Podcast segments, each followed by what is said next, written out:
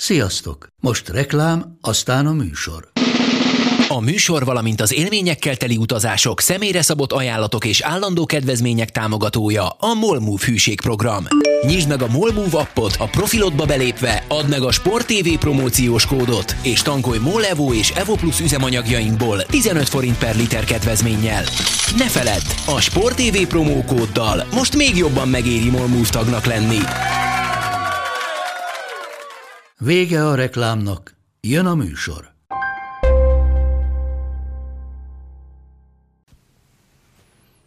Sziasztok!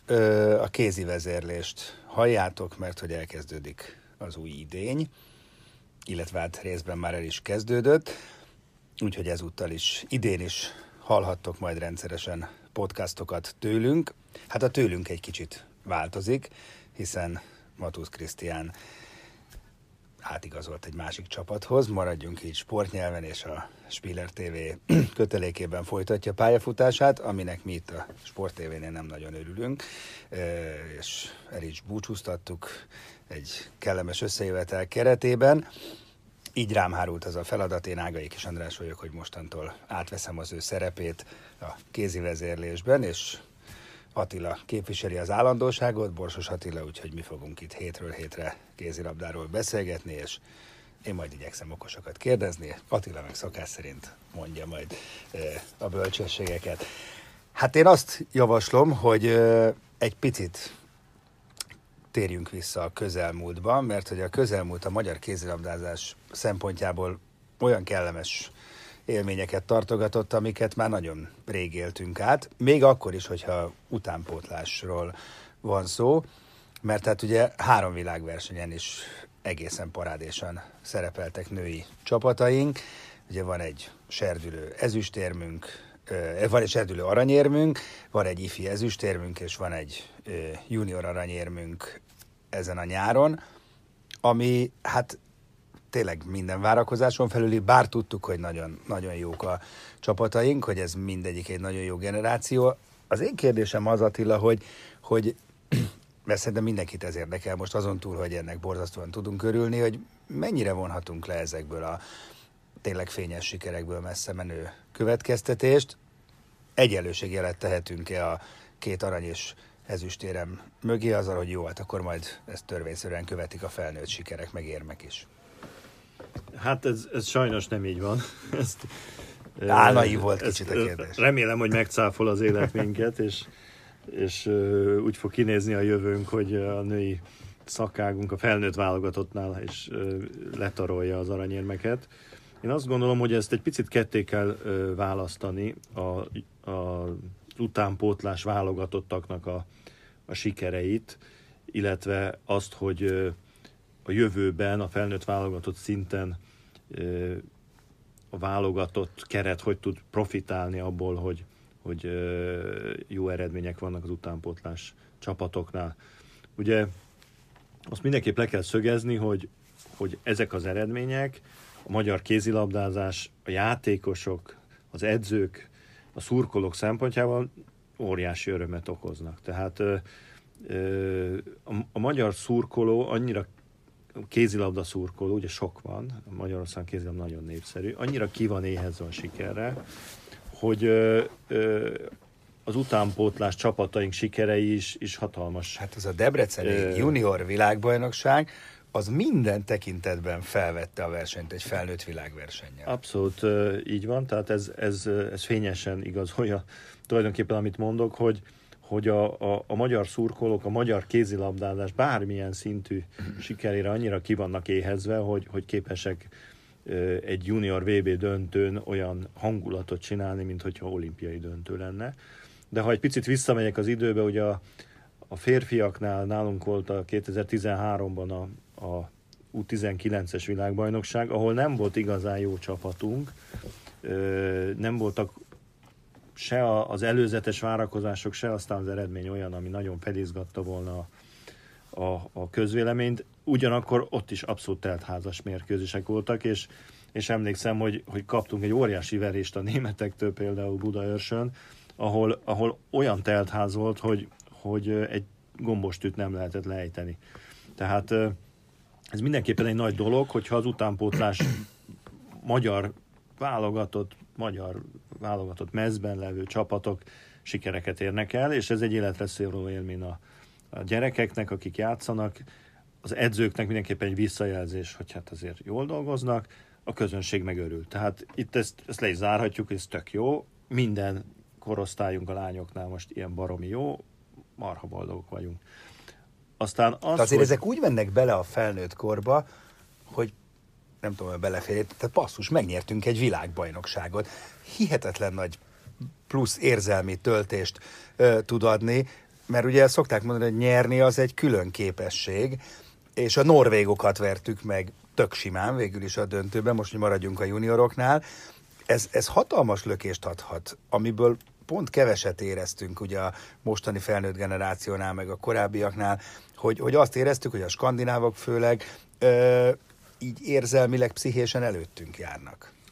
Igen, hát ezzel a kérdéssel, ugye, amit most itt boncolgatunk, el is jutottunk a másik oldalára a történetnek, hogy mit hoz ez a játékosoknak a későbbi karrierjében, különösen, hogyha a magyar női felnőtt válogatottat vizsgáljuk. Tehát azt nagyjából kijelenthetjük, hogy ez a generációból rengeteg jó NB1-es játékos fog kiderülni. Kérdés az, hogy hány nemzetközi klassz is lesz. Ez nem kétséges, ez egy jó generáció, jó játékosaink vannak, ezek jó NB1-es játékosok lesznek. Aztán, hogy a válogatott szinten nemzetközileg kiből lesz klasszis, én azt gondolom, hogy ennek viszonylag kicsi köze van ahhoz, hogy mondjuk a junior válogatottunk megnyeri a világbajnokságot, vagy negyedik lesz, vagy ötödik. Lehet köze hozzá, de ez nem jelent semmit. Ugye a kedvenc példám az a francia férfi válogatott.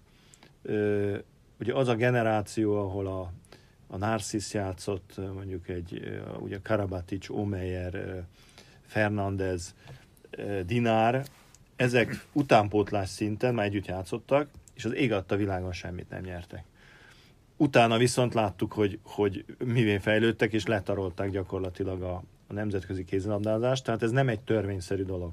Ugyanakkor... Viszont nagyon sokan vannak még, akik semmit nem nyertek, mi is, és utána később se tarolták le.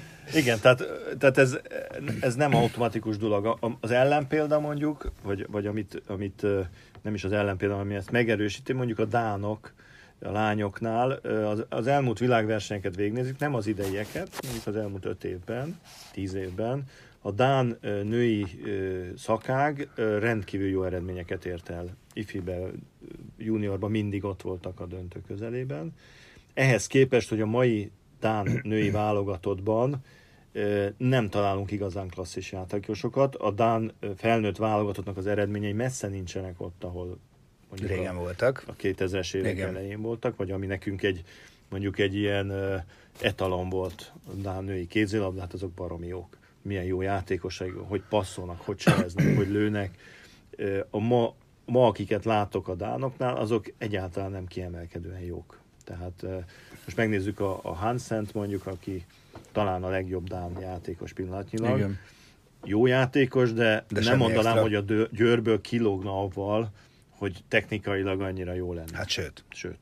Most igen. Nem akarok. Jó, igen, bemenni. De ez egyértelmű. Tehát azt mondom, hogy ez egy csalóka dolog. A másik része, amit mondtál, és erre nagyon-nagyon kell vigyázni szerintem, hogy ez egy fantasztikus lökést adhat a játékosoknak, ugyanakkor egy óriási veszélyt is jelent. Mert azt gondolja a játékos, hogy hát akkor ez ilyen egyszerű lesz, meg én világbajnok vagyok juniorban, hát akkor én a felnőttben is minden. Holott ugye véget ér a junior VB, leérkeznek a földre a lányok, elindul a bajnokság, és azt fogják látni, hogy a nagy részük, bár ezek közül sokan játszanak azért már az NB1-ben, sőt a juniorból az gyakorlatilag azért voltunk ennyire jók, mert az NB1-ben edződnek a játékosaink, de azért messze nem meghatározó játékosok. Van talán háfra émét leszámítva. Vagy a fradista szélső. De azért ez egy különleges dolog. A többi az teljesít, jókat csinál, kisebb csapatokban megfelelően működik, de messze nincs ott, hogy ő most egy nemzetközi klasszis lenne. És ezt a váltást, ezt azért nehéz a játékosoknak földolgozni. Tehát nagyon sok, nagyon jó játékos láttam már magyart, nagyon jók voltak korosztályos szinten, abszolút tehetségnek tartottuk őket, és akkor egyszer csak mentek az évek, 21, 22, 23, 21, 25 éves, és még mindig ugyanott van, és az megtöri azért a játékost, hogy hát miért nem vagyok én már akkora sztár, mint aminek gondoltak, meg én is gondoltam magamat. Tehát nagyon nagy a felelőssége itt a játékosok környezetének, szülőknek, edzőknek, sportvezetőknek, újságíróknak is akár, hogy a helyén kezeljék ezeket a történéseket, és ne hagyják, hogy a játékosok abba a hitbe essenek, hogy mostantól kezdve már minden jár nekik, és nekik játszani kell éjjel-nappal az NB1-ben, nekik helyet kell adni. Hát az nagyon jó lenne egyébként, ha játszanak. Ebből a szempontból kicsit pekhes is nem, hogy ennyire bivaj erős. De játszanak szerencsére. Csak az nem mindegy, hogy azért játszik a játékos, te vagy fiatal magyar, világbajnok vagy, na akkor te játszani fogsz. Nem azért, hát persze. Azért kell játszania, mert abban a csapatban, ahol van, ott jobb a többinél, az ő posztján, és ezért ő fog játszani. Mert abban becsapjuk a játékost, hogyha harc nélkül helyet adunk neki, és a mentalitását nagyon erősen romboljuk a fiatal játékosokban. Így van. Na jó, kanyarodjunk is át szerintem arra, amit már ugye itt érintettünk pár szóval, hogy kezdődik a bajnokság, és ezek a játékosok ugye majd ebben a bajnokságban bizonyíthatnak, kezdődik a női is, meg a férfi is, de hát akkor maradjunk a nőknél. Én megkockáztatom, hogy bár tavaly is ezt mondtuk, hogy ez most még erősebb bajnokság lesz, mint a tavalyi volt. Már eddig is ugye abban gyakorlatilag mindenki megegyezett, hogy most a magyar a legerősebb bajnokság, de talán most én legalábbis úgy érzem, hogy még masszívabb csapataink vannak. Te vársz valami jelentős változást az erőviszonyokban? Lesz átrendeződés? Nem hinném, hogy brutális átrendeződés lenne.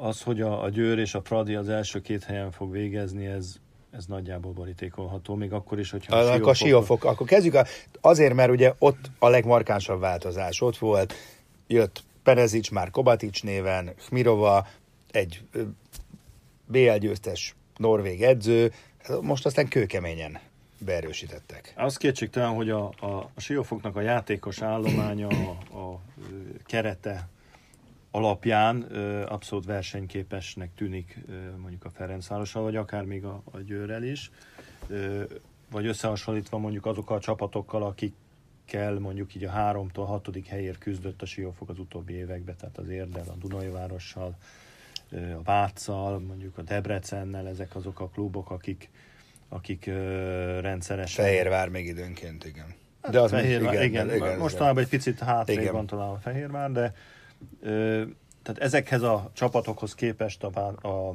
Siófoknak a kerete, mondjuk így az anyagi körülményei, azt hiszem, hogy egy lépcsőfokkal feljebb vannak. De azért a kézilabda sokszor bebizonyította, hogy nem olyan automatikus dolog az, hogyha valakinek sok pénze van, sok jó játékosa van, akkor egyből majd mindenkit meg fog verni. Tehát ez Siófokon már tudják egy pár éve, mert azért, ha nem is ennyire bivaj erős, de nagyon erős keret van most már régóta, és csak nem akart jönni az átütő siker. Így van, hát ugye minden évnek, minden bajnokságnak megvan a maga története, ha megkérdeznénk a siófoki vezetőket, edzőt vagy elnököt, hogy volt az elmúlt 5 év, minden 5 évben el tudnám mondani, hogy hát majdnem jó volt, csak pont ez történt, az történt, megsérült, eltiltották, szülni ment, mit tudom én, milyen dolgok jöttek közbe. Ugye én azt mondtam, hogy ha emlékszel, hogy a tavalyi évben volt egy edző, mert meg most közvetítettük ugye a Siófok Győrt, ahol végül is azért simán nyert a Győr. Tavaly ilyenkor döntetlent játszottak, tehát végül is az edző mérkőzés alapján közelebb voltak a Győrhöz, mint idén, aztán végül nem voltak közelebb. Tehát azt hiszem, hogy ezt meg kell várni a bajnokság végét, hogy ez a sok felől jött kiváló játékos, egy olyan edzővel, akinek nincs igazán tapasztalata ilyen típusú játékosoknak a menedzselésében, mert hát ő azért Larvikban dolgozott 20 évig, főleg norvég játékosokkal, igen, egy kiváló szakember, valószínűleg remek elképzelései vannak a kézilabdáról, de tudjuk, hogy egy edzői teljesítményben, egy edzői sikerességben az, hogy egy edző mennyire ért a kézilabdához, az csak a fele. A másik fele az a szerencse, a játékosoknak a befogadó hajlandósága egy adott edzőnek az elképzelései felé, a játékosoknak az egymás felé való kooperációs készsége. Ugye ezt pillanatnyilag senki nem tudja megmondani, szerintem még saját maguk sem, meg a siófoki vezetés se, hogy pont ezek a játékosok egymással hogy fognak kijönni, mert azért itt tényleg van norvég, francia, horvát, szerb, tunéziai, van itt román, abszolút, nem tudom, mindenféle kultúra van ebben a csapatban. Nem is lesz magyar játékos minden bizonnyal a siófok kezdőjében. Igen, hát a magyar kézilabda nem jelenik profitál meg. Ebből. Hát de profitál. Ja nem, úgy így közvetlenül nem. Igen. De mondjuk játékosok nem nagyon lesznek benne. De szerintem ez nem probléma, tehát van, aki így csinálja, van, aki úgy csinálja. Van olyan csapat, ahol meg csak magyarok vannak, ami szerintem szintén egy bizonyos fokú torzulása a rendszernek. Persze. Mert ez nem hiszem, hogy ez a szempont. Az a szempont, hogy jó játékosok lánk, minden poszton jó kiegészítő emberek legyenek. Most magyarok, külföldiek, ez szerintem másodlagos. Úgyhogy a kérdés az itt, hogy lesz ezekből az elemekből egy igazi majonéz. Igen. Meg hogy hány tévéjük van otthon Perezicséknek, mert tudod, hogy az ő férje verte szét a döntő utána, vagy az elődöntő utána a tévét. Igen, szóval visszatérve a kérdésedre, nem várok olyan átrendeződést, hogy most a Békés Csaba lenne majd a harmadik. Azt várom, hogy a Ferencváros és a Győr elviszi az első két helyet, és utána a harmadik, negyedik, ötödik helyér azok a csapatok lesznek harcba, akik eddig. Az végül is egy bravúros dolog volt, most ezt nyilván egy kicsit elfogult vagyok, de az, hogy 6 évig az Érd a harmadik helyet tartani tudta úgy, hogy mindig változó ellenfelei voltak, mindig voltak erős csapatok. Ez most minden eddiginél nehezebb lesz valószínűleg idén. Nehezebb nem? Lesz, azért főleg, mert új csapata lesz az Érdnek a belső pozíciókban, ugye a González, Bulatovic, Cliviny hármas, aki ugye akik mondjuk így a stabil belső hármasa volt az Érnek, ők nincsenek, és hát új csapatot építeni az mindig nehéz. Ami nekem egy picit szomorú, ez nem a legjobb szó, de én azt hittem, hogy a tavalyi női bajnokság végkimeneteléből levonják azt a következtetést, hogy ez így nem jó. De nem mondták, hogy ugyanaz a lebonyolítás lesz. Ami sőt, nem azt, hogy nem, hogy nem. Azt mondták, hogy ez nagyon jó. Hát igen, én hallottam a nyilatkozatait a szövetség vezetőinek, akik abszolút elégedettek voltak ebben, tehát nem volt. Ugye tudjuk, hogy úgy azon dőlt el a bajnokság, hogy gyakorlatilag az utolsó fordulóban a Győr vagy a Fradi veri meg 20x góllal az aktuális ellenfelet, aminek semmi köze ahhoz, hogy melyik csapat az erősebb, meg amúgy is egy teljes nonsens, hogy van két teljesen azonos, elvileg azonos rendszerű bajnokság, ami mégsem azonos rendszerű, mert a férfiaknál rendeznek rájátszást, a nőknél meg nem. Úgyhogy ezt valaki egyszer megindokolhatná, hogy mi a logika ebben. Ezt már megszoktuk, hogy itt a férfi és a női szakág az teljesen más utakat jár. De nincs ez olyan régen. Tehát, hogy ez talán egy ilyen 3 éves sztori. Korábban volt női rájátszás is, úgyhogy egyszer csak... Igen, de az se ugyanolyan volt, mint a férfi. Igen. Mindig különböző volt. Én azért nem tartom egyébként jónak ezt a lebonyolítási rendszert. Nem csak azért, mert igazságtalan valahol a végén, de magának a bajnokság értékének, hogyha levesszük a két sztárcsapatot, az nagyon rosszat tesz, hogy mondjuk azt mondjuk, hogy a Vácot, aki egy jó csapatnak számít az NB1-be, 20x góllal veri meg a Ferencváros azért, hogy bajnok legyen. Tehát akkor mégsem olyan nagyon jó ez a bajnokság, igen. Hogyha ekkora különbség van. Tehát, és valójában nincs is.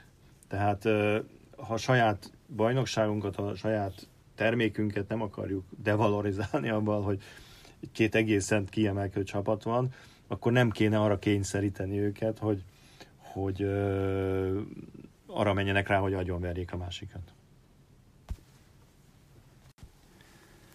No hát akkor ennyit a hölgyekről, a női bajnokságról. Azzal együtt, hogy igen, valóban jobb lenne, hogyha egységes lenne a férfivel, de meggyőződésem, hogy nagyon-nagyon sok jó meccset fogunk látni. Ugyanez igaz, szerintem abszolút mértékben a férfi bajnokságra is.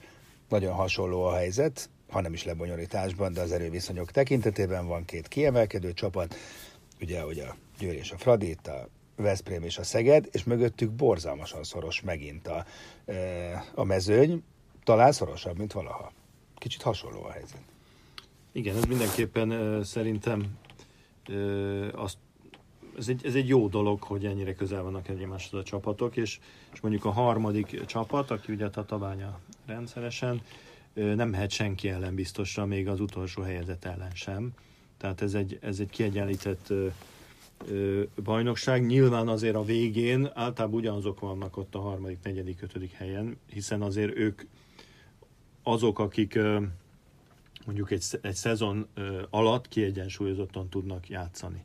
Tehát a csapatok között egy-egy mérkőzésen nincs igazán nagy különbség, viszont azért a jobb csapatok folyamatosan jól tudnak játszani, míg azok, akik a kieső zónában vannak, azoknak azért komoly hullámvölgyeik vannak. Tehát itt tulajdonképpen azon múlik, hogy valaki kieső jelölte, vagy a harmadik, negyedik, ötödik helyen játszik, hogy mennyire tud egy szezon alatt kiegyensúlyozottan játszani. Ugye most azért azt látjuk, hogy talán szélesedett az a köre a csapatoknak, akik stabilabbak lesznek, bár aztán meglátjuk. Ugye feljött a Fradi azért ebbe a kategóriába elvileg, de a Fradi... Ancsinnal, Suchval... A Fradi engem az picit azért a siófokra emlékeztet. Abszolút, én is nagyon kíváncsi. És óriási az elvárás, meg a nyomás rajtuk. Tehát ott azért Horváth Attilának van dolga bőven. Így van. Őnek még mondjuk annyi előnye van a Moenhez képest, hogy ő aztán ismeri abszolút a játékosokat, meg a magyar kézilabdát. De azért szerintem egy Dabas az egy jó, stabil csapat lesz. A Csurgó is azt gondolom, hogy vissza tudja magát dolgozni. A Budakalász stabilan ott van, természetesen a Tatabánya továbbra is a harmadik helyért abszolút esélyet. Nem tudjuk, hogy a Füred, de az a Füred fiatal játékosok igen vannak, az mindig egy olyan tényező, ami bizonytalanságot okoz. De gyöngyösen is rendben van, tehát azért... Igen, tehát itt ez egy érdekes bajnokság lesz, amiben a tehát tavaly is tulajdonképpen az utolsó fordulóig nem tudtuk, hogy ki fog kiesni. Így van. Tehát nagyon szerencsétlen helyzet volt egyébként, hogy pont úgy alakult, hogy a végén két csapat játszott egymással, akinek az volt a jó, hogy döntetlen legyen. És döntetlen is lett. Ami egy picit így hogy is mondjam, csak besötétítette igen ezt a versenyfutást, de azért nagyjából igazságosan zárult a tavalyi szezon is. És most már csak az a kérdés, hogy majd válogatott szinten végre tudunk ebből profitálni. Hát ugye a sorsolásunk az eszméletlenül jó a világbajnokságon, tehát szinte álmodni sem lehet jobbat, úgyhogy és ráadásul két ilyen szlovén meccsen vagyunk túl, tényleg egy frenetikus továbbjutáson, úgyhogy ha ez nem ad lökést, akkor semmi. Igen, hát ugye, ha egy picit visszakanyarodunk ahhoz, amivel kezdtük a mai podcastot, a lányoknak az utánpótlás eredményei, amik ugye kiemelkedőek voltak. Úgyhogy, amit azért el kell itt mondanunk, hogy nyilván óriási összefüggés van a között, hogy az utánpótlás képzésre fordított pénz és energia és paripa, amit utóbbi időben a Magyar Kézilabda Szövetség ugye a rendelkezésére bocsájt az utánpótlás képzésnek, azért az hozza az eredményét. Na most a fiúknál azért ezt nem látjuk olyan szinten vissza. Igaz, hogy kijutunk legalább a világversenyekre, ami nem volt mindig így, de azért azt látjuk, hogy nem tudunk olyan eredményeket elérni, mint a lányoknál, aminek szerintem két oka van. Egyrészt, hogy talán nincs is olyan jó generáció, mint a lányoknál. Másrészt a férfiaknál már utánpótlás szinten is sokkal nagyobb a konkurencia. Tehát azért a lányoknál utánpótlás szinten magas szintű képzés az viszonylag kevés országban van, ugye Franciaországban, Dániában, Hollandiában, Norvégiában, és utána nagyjából meg is áll a dolog. A férfiaknál pedig azért ehhez hozzájönnek a horvátok, a spanyolok, a svédek, tehát sokkal több olyan csapat van, akik már fizikailag, taktikailag, technikailag 18-19-20 éves korukra a játékosokat megfelelően felkészítik. Tehát itt nem tudunk akkora erőnyt szerezni, mint a lányoknál, hogy mi már korán nagyon szisztematikusan jól képezzük a játékosokat. És akkor ugye itt visszajutunk ahhoz a problémához, amit beszéltünk, hogy igen ám, de viszont a többi országban, a lányoknál 22-23-24 éves korukra meg aztán már utolérik azokat, akiket még 18 éves korukban nem. Na most a férfiaknál az a kérdés, hogy a magyar játékosok azok, amikor felnőtt korba érnek, akkor versenyképesek tudnak-e maradni, mert most azért azt látjuk, hogy az eredményeink nem jók, tehát nem lehetünk büszkék azért ilyen 11-2-9-8 helyezésekre, de azért azt látjuk, hogy versenyképesek a játékosaink. Az is valami. Tehát elég jól ott tudunk lenni, egy-egy góllal kapunk ki, vagy néha nagyon, de nem az, hogy úristen, milyen messze vannak ezek tőlünk. Viszont az a probléma, hogy nem látjuk azt, hogy 20 éves, 23-4-5 éves korukban viszont majd utolérjük őket, hanem mindig van egy kicsi hátrányunk. Tehát a férfi kézilabdázásunk jövője az inkább azon múlik, hogy amikor felnőtt korba érnek a játékosok, akkor mentálisan különösen, meg fizikailag tudják-e azt a harcot fölvenni, ami szükséges. De nagyon nagy lökést adhatna most egy jó világbajnoki szereplés, ami már előrevetíthetne egy olimpiai szereplést, és hát, akkor mindennel összefügg. Természetesen, ugye az a válogatottnál az mindig óriási fontosságú, hogy a világversenyeken ott legyen a csapat, hiszen egy fiatal játékos, ha nem játszik az EB-n, VB-n, olimpián, akkor nem tud fejlődni. Hát, és ne felejtsük, hogy Rióban nem volt kézilabda csapatunk. Igen, ami, tehát az hogy selejtezőket játszunk, meg barátságos meccseket, meg kupákat, attól nem igazán érik be egy komoly játékos, viszont ha játszik komoly VB meccseket, játszik olyan tétmeccseket, 8-döntőket, 4-döntőket, elődöntőket, ahol nem elég jól játszani, nem nyerni kell, az adja igazán az érést, ugye, vagy attól jön az a tapasztalat, amivel később nyerni lehet. Jó, szerintem ezt a részét a beszélgetésnek összegezhetjük azzal, hogy most azért jó széllel vitorlázik a magyar kézilabdasport, ami mondjuk még egy évvel ezelőtt sem volt ilyen egyértelműen elmutató. Szél, ami néha szembefúj. Tehát... Igen, de most ebbe bele lehet kapaszkodni, és bízunk benne, hogy minél tovább tart. Van még egy téma, amit szeretném, ha feszegetnénk. Szerintem erre időről időre vissza fogunk térni. Ez a kézilabdázás szabályaiban történő változások, tendenciák kérdése, amelyről a napokban a Magyar Kézilabda Szövetségben tartottak is egy nagyon érdekes workshopot, és most kiragadnék két olyan, nem is tudom, jelenet, sort vagy szabályt, amiről szeretném, ha beszélnénk pár szót, mert ez ott is elég komoly vitatéma volt, és nem is érkezett egyikre sem megnyugtató válasz. Az egyik ez a bizonyos utolsó 30 másodpercen belül történt dolgok megítélése, ahol ugyan rettenetesen fontossá vált az, hogy egy adott helyzetben a rögzített, a szabaddobás elvégzésekor, amikor üres az ellenfél kapuja, ugye nagyon sokszor van az, hogy leviszik a kapust, támadnak kétségbe esetten, mert vagy döntetlen, vagy nyerni kell, és a csapat labdát szerez, vagy megy középkezdéshez, de nem hagyják elvégezni szabályosan, és itt a kérdés. Úgy szól a szabály, hogy 3 méterre kell állnia minimum a sáncoló játékosnak, vagy blokkoló játékosnak. Ha 3 méteren belül áll, akkor 7 méteres, illetve 2 perc és 7 méteres, mert ugye a 7 méteres a fontos. Tehát gyakorlatilag kvázi gól. Na most itt mi azt feszegettük ott ezen a beszélgetésen, és erre csak széttárták a karjukat az illetékesek, hogy igen ám, de szemérték alapján kell megítélnie egy ilyen végtelenül kiélezett helyzetben a bírónak, és képtelenség eldönteni, hogy a védekező játékos most 2-80-ra állt, vagy már 3-10-re, és akkor meg szabályos. Hogy szerinted mi lehetne itt mert ez így valószínűleg nem jó. Ez a rossznak valami csűrés csavarása. De mondok egy másik példát, mi a legklasszikusabb szabaddobás helyzet a kézilabdában? A 9-es, ugye a szaggatottról szabaddobás. Hát ha tényleg a szaggatottra áll föl egy játékos, akkor már eleve nem áll 6-3 méterre objektíve sem a védő, hiszen akkor rajta állna a hatoson, ami belővédekezés. Tehát már 2,90 x lehet csak, tehát rögtön élből minden szabálytalan, úgyhogy lehet, hogy erre valamit ki kéne találni. De ugye nyilván ez a 3 méter azért ez egy ilyen nagyjáboli 3 méter, tehát nem azon van itt a hangsúly, hogy most az 2,70 vagy 3,20. A hangsúly azon van, hogy... Hát a 3,20 már szabályos. Igen, de és akkor nincs tehát hetes. Valójában a zavaró tényező az az, hogyha mondjuk 1 vagy 2 méterrel van egy játékos, az pedig meg tudja azért ítélni azt nyilván.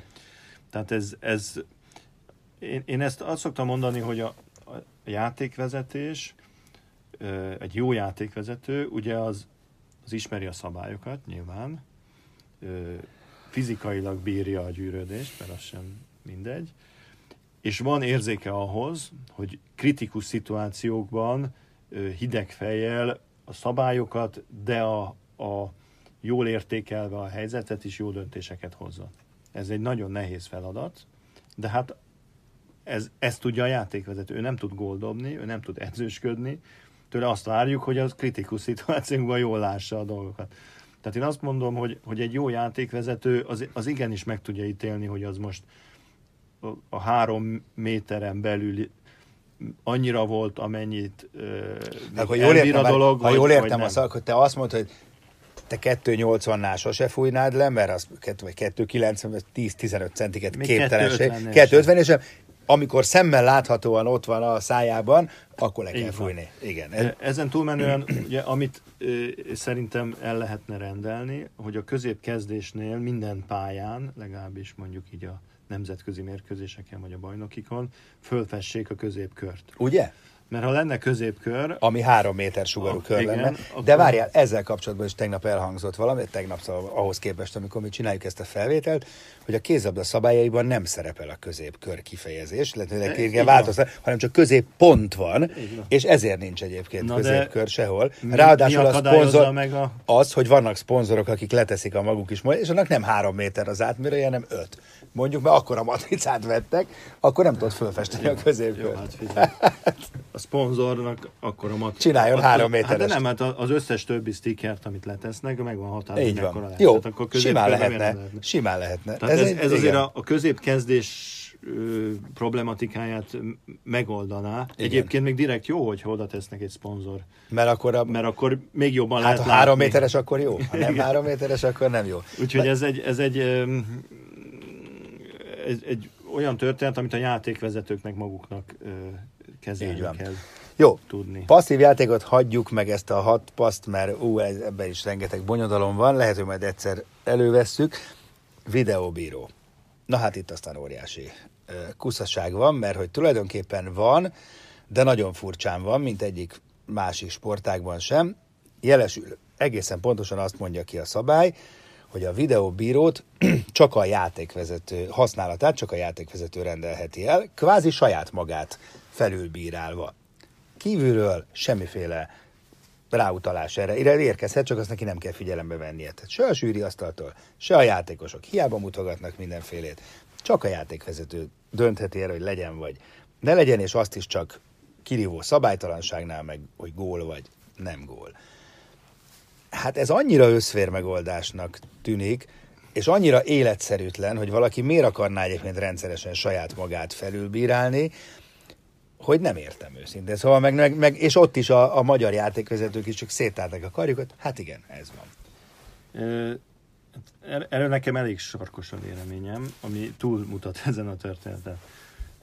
Én azt gondolom, hogy a kézilabdázásnak globálisan egy komoly problémája, hogy a szabályoknak a megalkotása, vagy értelmezése, meg egyáltalán játékvezetés, mint olyan, ez gyakorlatilag a játékvezetők által kisajátított terület. De még tovább megyek, ha megnézzük a nemzetközi vagy a nemzeti szövetségeket is, azért a sportvezetőknek jelentős része volt játékvezető. Tehát a játékvezetőknek igen fontos hatása van arra, hogy merre megy a kézilabda. És nyilvánvaló, mivel valaki lehúzott 20 évet vagy 30 évet játékvezetőként, az agya úgy működik, mint egy játékvezetőnek. És ebben ugye természetszerűleg benne van az, hogy a játékvezetőnek a pozícióját, vagy a szerepét védik. Na most ez tipikusan arról szól ez a videó dolog, hogy ne szóljon bele senki abba, hogy a játékvezető a pályán mit dönt.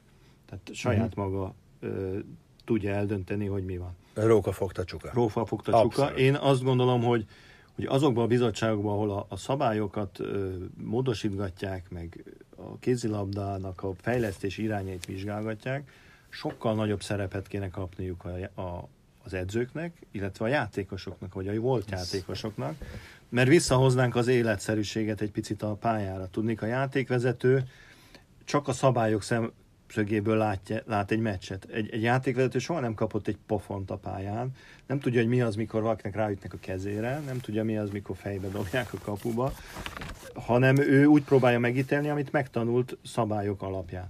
Ugye a mai meccsen pont láttuk a védekezést a beállós játékos ellen, ugye az a szabály nem karolható. Na most ehhez képest ugye állandóan... Ez a mai meccsen Fleszburg Göppingen volt, amit egyik alkalommal kiállították, a másiknál nem. Igen. Tehát valahogy azt gondolom, hogy a videóbírónak a használatát is úgy lehetne életszerűbbé tenni, ha bejönnének azok az ötletek, ami teret adna mondjuk egy edzői szemléletnek, vagy egy játékostól származó, vagy játékosoknak a valami. Hát nem kell a spanyol viaszt feltalálni, hát az fel van találva, hogy most csúnyán fejezzem ki magam. Hát van az egyik út, teniszben, tollasban, mit tudom én milyen sportákban, ahol egy adott csapatnak vagy játékosnak van X lehetősége egy szedben. Itt lehetne egy félidőben 3-szor azt lehet mondani, hogy én kérem szépen a videóbírót. Vagy a másik, mint a labdarúgó világbajnokságon. Láttuk, kívülről valaki nézi a történéseket, és rászól a bíró fülére, hogy hello, most kéne videózni egyet, mert itt valami nem biztos, hogy stimmel. Ez működik. Ez egy teljesen harmadik, szokatlan, és valószínűleg teljesen életszerűtlen rendszer, ami kézilabdában van. Igen, hát ez azt vonja maga után. Lehetséges, hogy adjunk 3 lehetőséget az edzőknek, ez működőképes. Nem vagyok benne biztos, mert tehát egy edző egy mérkőzés alatt nem tud objektív lenni. Tehát nem úgy látja a dolgokat, ahogy vannak. De ez pont arra kényszerítené rá, hogy próbáljon meg, mert akkor elszórakozzá, ha nem lesz objektív, akkor... Nem tudsz objektív lenni, tehát ott olyan lelki állapotban van egy edző egy padon, hogy ő nem tud objektív lenni, az még nem született meg az edző, vagy legalábbis nem egy szoros meccsen. Én azt látnám jónak, amit a futballban bevezettek, hogy legyen egy ilyen supervisor bíró, aki vagy ott a csarnokban ül egy tévéképernyő előtt, vagy pedig valamilyen központban, hogy azt ugye a futball VB-n láttuk. Nyilván, hogy ennek van egy technikai háttere, tehát, de én azt nem tartom egy Istentől elrugaszkodó dolognak, hogy ezeket a technikai újításokat csak bizonyos szint fölött kell használni. Mert ugye azt szokták mondani, hogy hát hogyan csináljunk videóbírót a harmadosztályban. Hát a harmadosztályban ott nem is kell, hát ez tehát én azt gondolom, hogy a bajnoki mérkőzéseken, világbajnoki, olimpiai, Európa-bajnoki meccseken ott technikailag biztos megoldható, mert végül is megvan oldva, hiszen ott van a videóbíró, csak nem használja. Nem, teljesen jó volt, tehát szerintem itt van a kutya elásva, hogy jó, legyen videóbíró, de a bírók szuverenitását azért próbáljuk meg a lehető legtovább megtartani. Én azt gondolom, hogy ez úgy lehetne megtartani, hogy az a szupervisor, az is egy játékvezető legyen nyilván. Persze, tehát nem persze. És akkor nem csorbulna a bírók tekintélye. Maguk közül választott emberek. Egyébként hozzáteszem, hogy ugye a játékvezetésnek ez egy problémája, hogy fizikailag 50 év ugye a határ, ha jól tudom, a fölött már nem tudnak játékvezetni, mert fizikailag nem bírják, holott akkor kezdenek igazán jó. Az mehetne szupervisornak. Hát ő mehetne szupervisornak. 50-60-ig. Hallották az IHF aktuális bizottságában. Én tudok egy csomó jó szupervisornak javasolni.